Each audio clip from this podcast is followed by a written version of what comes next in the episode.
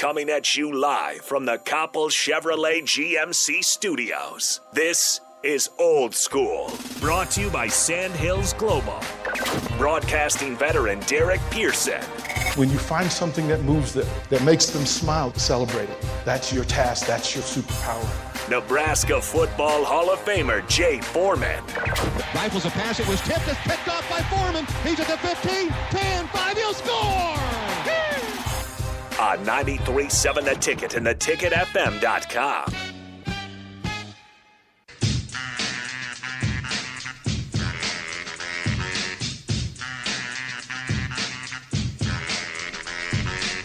Happy Friday, everybody. Welcome to Old School. Jay Foreman will join us at 9, as will Rico. We think. Maybe. We'll see how much work he got done yesterday. Potentially. He's bu- he's a busy man. I'm so I'm told. Uh, you said that uh, before in the break that uh, Rico's a hard worker, He's a busy man. I was like, man, those words have not been said. those words have not been said. He's been putting it in this week. He was uh, hanging out, out down at uh, Buzzard Billy's earlier, putting in some time there. He's been dealing with all the the many many sales that Jake's been making this week. Jake's been a hard worker, getting us ready for high school basketball, which which the that that trickles down. So Jake working hard earlier this week means Rico's working hard now. I'm going to take your word for it. I'm going to take your word because I too was at Buzzard Billy. We'll share. We'll share. Uh, it's like okay. Uh, old school with DP Foreman brought to you by uh, Sandhills Global. Sandhills Global is hiring. Check out sandhills.jobs for more information. Openings in hundreds of spots. Sales, traveling support, software development, and web design, and more. Apply today. Go. Go do it. www.sandhills.jobs. Get to it. Get to it. Uh, great night last night. Uh, great night last night for uh, Huskers sports. Um, I want to cover a couple of things. Uh, Sartor Hamann text line 402 999 4620 if you want to text in. Uh, if you want to call in Honda Lincoln Hotline, uh, it's the old number 402 464 5685.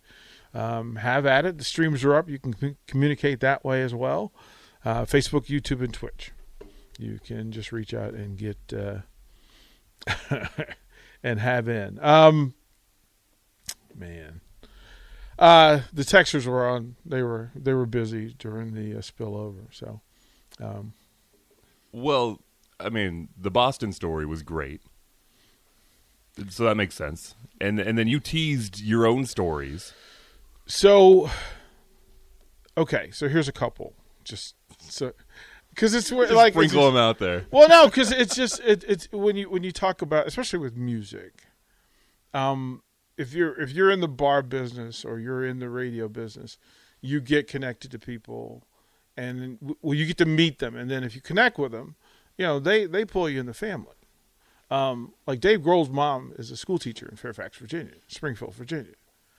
So Dave Grohl is everywhere around. Now, D- Dave Grohl has DC has its own music scene, a great live music scene, um, where bands just when musicians are in town, they pop in and they hang out in your little bar. Like they don't want to go uh, to just a big venue; they want to go and hang out. And uh, there was a tour of of bars that live mu- had live music every night.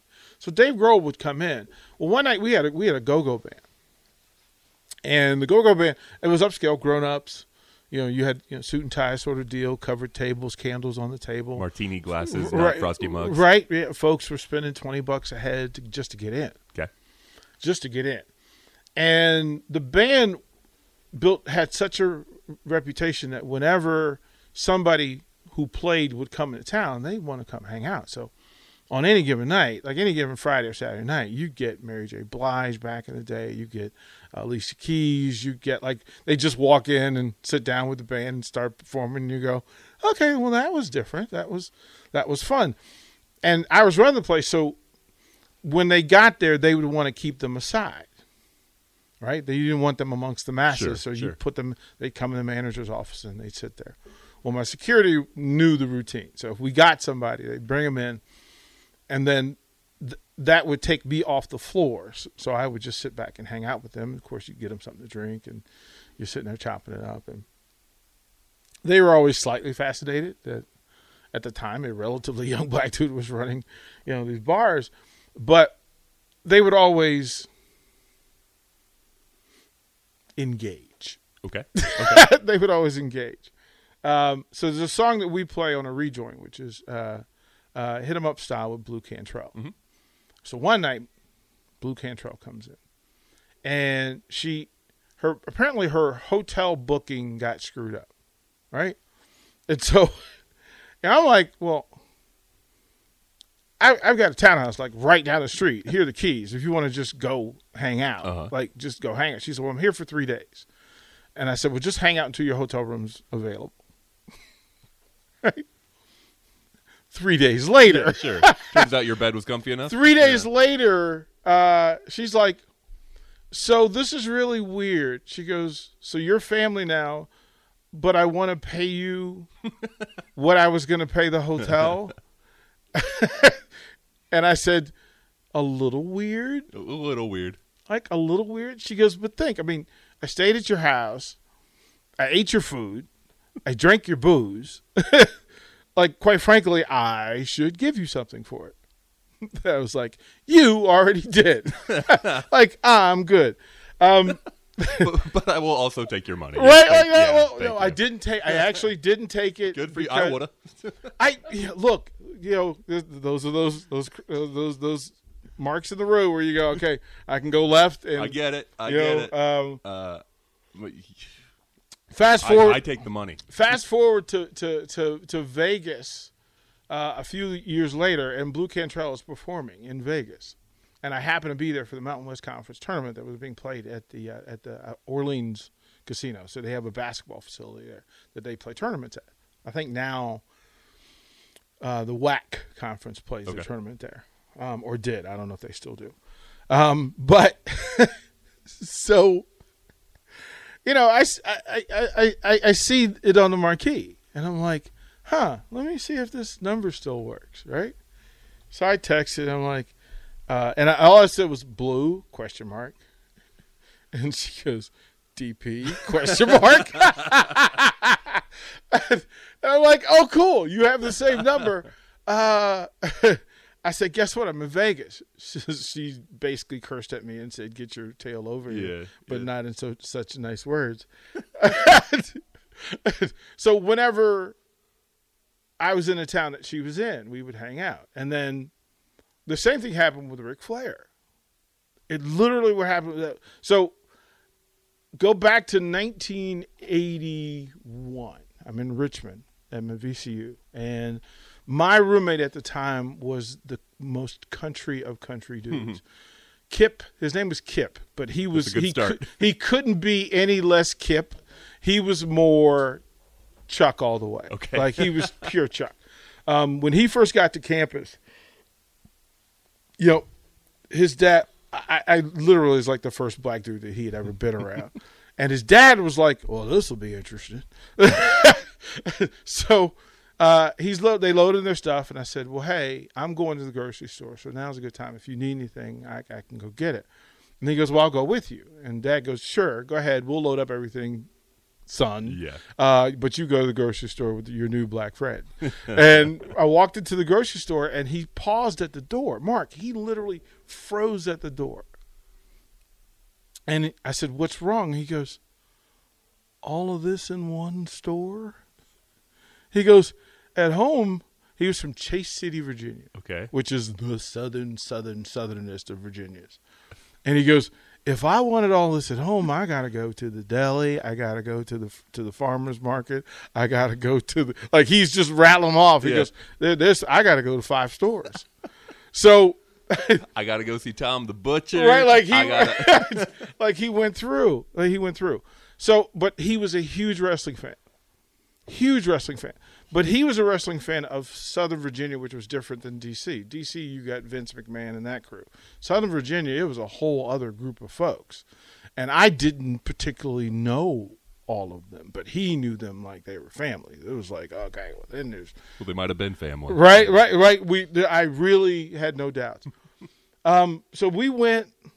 There was so the Richmond Coliseum was walking distance from from our our apartment, and so he's like, "They're coming to the Coliseum. You want to go? You want to go?" And the head the the headline was Ric Flair versus Dusty Rhodes, which even if you book that today, it's still like that's one of the great matchups Sure. in history. Yeah. So we're walking through, and we, we there's a 7-Eleven right across from from us. So as we're walking down, this this Cadillac pulls up. This Cadillac pulls up, it comes in. It's coming in hot. Out jumps Ric Flair, and I'm like, "This is awesome." Okay, so Flair jumps out, fellas, fellas, and I'm, sir. You know, At a we- 7 Eleven? at a 7 Eleven, they're just coming to get beer Okay. before the match. Okay. They're coming to get beer. He doesn't have dudes to do that for him? Look, I this is back in the 80s. I don't know what was going Okay. on, but I can tell you that they were getting their own beer. And we're sitting there talking, and then we're there for probably five minutes or so. And he's like, You guys going, you know, to the match? You, you want to do this? And I'm like, Yeah, uh, we're going. He goes, Well, tell you what, uh, tear up your seats and take these. and he gives us two seats to the front row. Front row. Now, we had three tickets because Kip's girlfriend at the time was a huge wrestling fan. Okay. But she was going to meet us. She was going to go with us, and then she bailed. She canceled like 10 minutes before we were supposed to leave. So Kip's kind of, he's kind of upset. But Flair now has given us front row seats. And all of a sudden, the passenger drawer pops open, and up pops Dusty Rhodes. and I'm like, first of all, this is awesome. Second of all, whoa, wait a minute. You dudes are fighting tonight. Dang it. ah! You've ruined it. Yeah, You've right, ruined right. it for shattered. me. You've ruined it for me. So, but he says, come see me. So we go down. Of course, we we are marching to the Coliseum because now we're the coolest dudes in the in, in the entire building. And we get there, uh, the beer vendor shows up with two beers, and he says, "From the guys in the back." I'm like, "Cool." The guys in the back. Guys in the back, cool. Second match, four beers. Guys in the back. But we don't understand it, right? It's two of us. Like Right. we know it's two of us. Well, I don't know if you remember Blackjack. Does the name Blackjack Mulligan ring a bell? Not for me. Blackjack Mulligan was like six nine, this cowboy from from parts of Texas, right? And he's he's fighting in the second fight, but he's a bad guy. So Blackjack Mulligan comes out and Oh, he's got a good mustache. oh he has he, he oh fant- so it was him and Blackjack Lanza. So they were the Blackjacks and they both had fantastic hats, great boots. Like they wrestled in in cowboy boots. Like it was like like it was pretty spectacular. Well, he comes up and he grabs my beer and throws it in the other wrestler's face. and I'm like, dude, sir. Because again, six nine, three hundred pounds. Uh, dude, rude, sir. well, the guy he was fighting, uh, man, it was a little dude. He was a little dude. Um, but this his name was Jay Youngblood, and he was most known for being Ricky Steamboat's tag team partner. So three minutes later, Youngblood comes out of the ring and grabs Kip's beer and throws it in Blackjack's face. Again, what is happening? Like, why are you doing this? And then the the match ends, and then the beer vendor comes back and he drops four more beers because they now know we're officially a part of the show. right. So they buy you a beer to drink and a beer that they can use as a prop. And And they're really gambling that you're not going to go ahead and just down just chug them, like just chug them, right? Like, well, but then the thing happens. We look across the ring, and in the front row opposite us is Kip's girlfriend. what?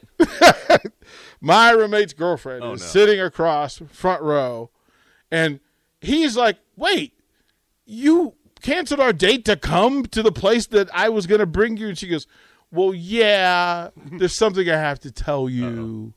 And Uh oh, was my response. and he, so turns out that his girlfriend was Ric Flair's Richmond connection. Oh. Air quotes. Oh yeah. Right? Yeah. So every time they come to town, she and Flair get together and he, the math is, is hitting him in the head. Like, that's right. Every time there's wrestling, you bail. Oh man, this is awful. So then he, he wants to be mad at Flair, right? He wants to be mad at Flair. Sure. Fast forward to the end of the match, Flair and, and Dusty have at it, and of course they've sent us beers the entire night. And we get a note saying, "Hey, meet us at the Holiday Inn here on Broad Street in Richmond." And I'm like, "Okay." So, but Kip's mind is he's like, "I'm going to fight." Sure. Like I'm going to fight because you you primed and ready. right? You're going to fight, and I'm reminding him, "Hey, dude, no, you're like five nine and 150 pounds, and they are going to beat the brakes off of you." So we get there, and then we show them the note, and the guy directs us to the bar in the lobby bar, and in the lobby bar is it's just all the wrestlers, and pretty much every woman from the from the wrestling match.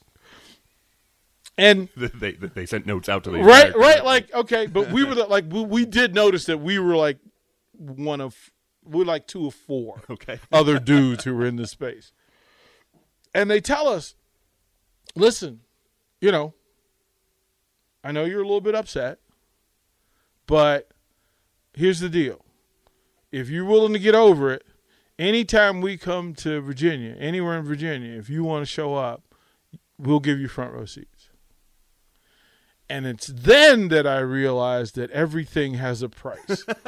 because You saw Kip, calculating right, like, again. it- like Mark, it was like I really want to be upset. I really want to be upset.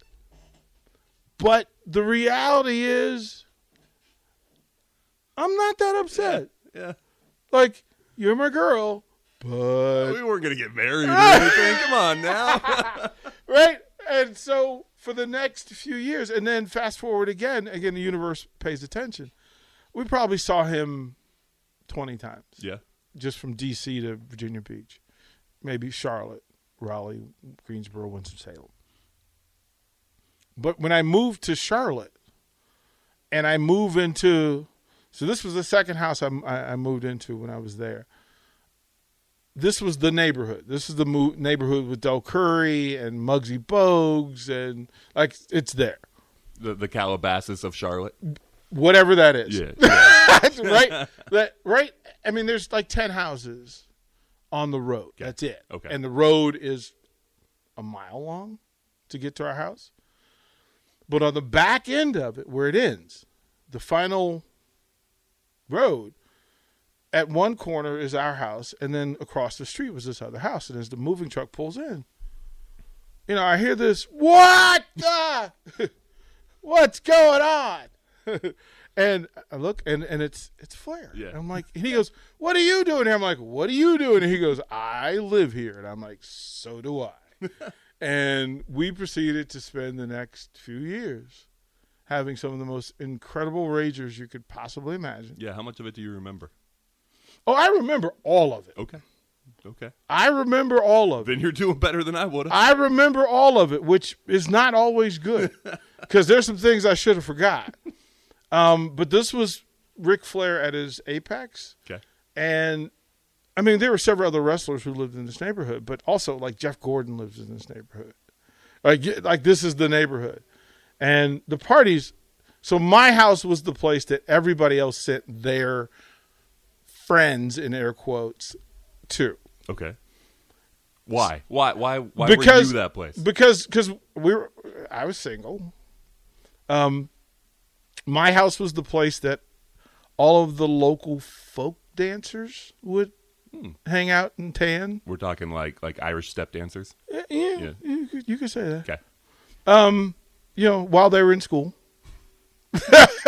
you know, while they were in college. Paying their way through. Yeah. Right, right. And so there's the big house, which had, geez, five bedrooms. Um, and then the pool house, which was two bed, this two bedroom apartment that sat next to the pool. And, and my office, sat on the other side of the pool. So when I came home to work, so I did I would do radio in the morning, and then when I'd come home and get ready to do TV show or whatever charity work we were doing, and yeah, funny that we, we were doing charity from that from that building with those people there. But so the night shift would come and tan during the day, and the day shift would come and hang out at night.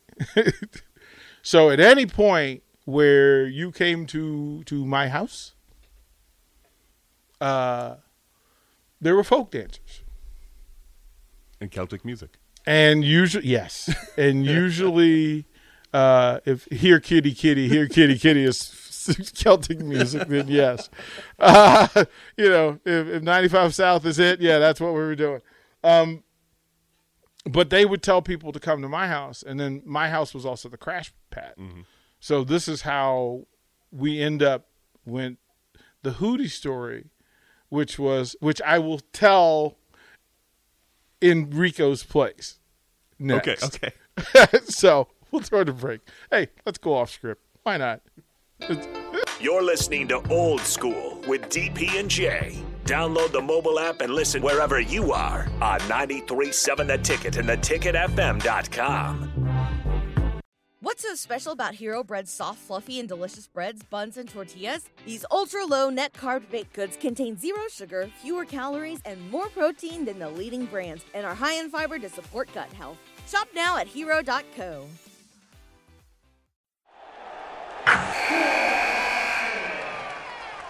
Wilson, you sent the game winning email at the buzzer, avoiding a 455 meeting on everyone's calendar.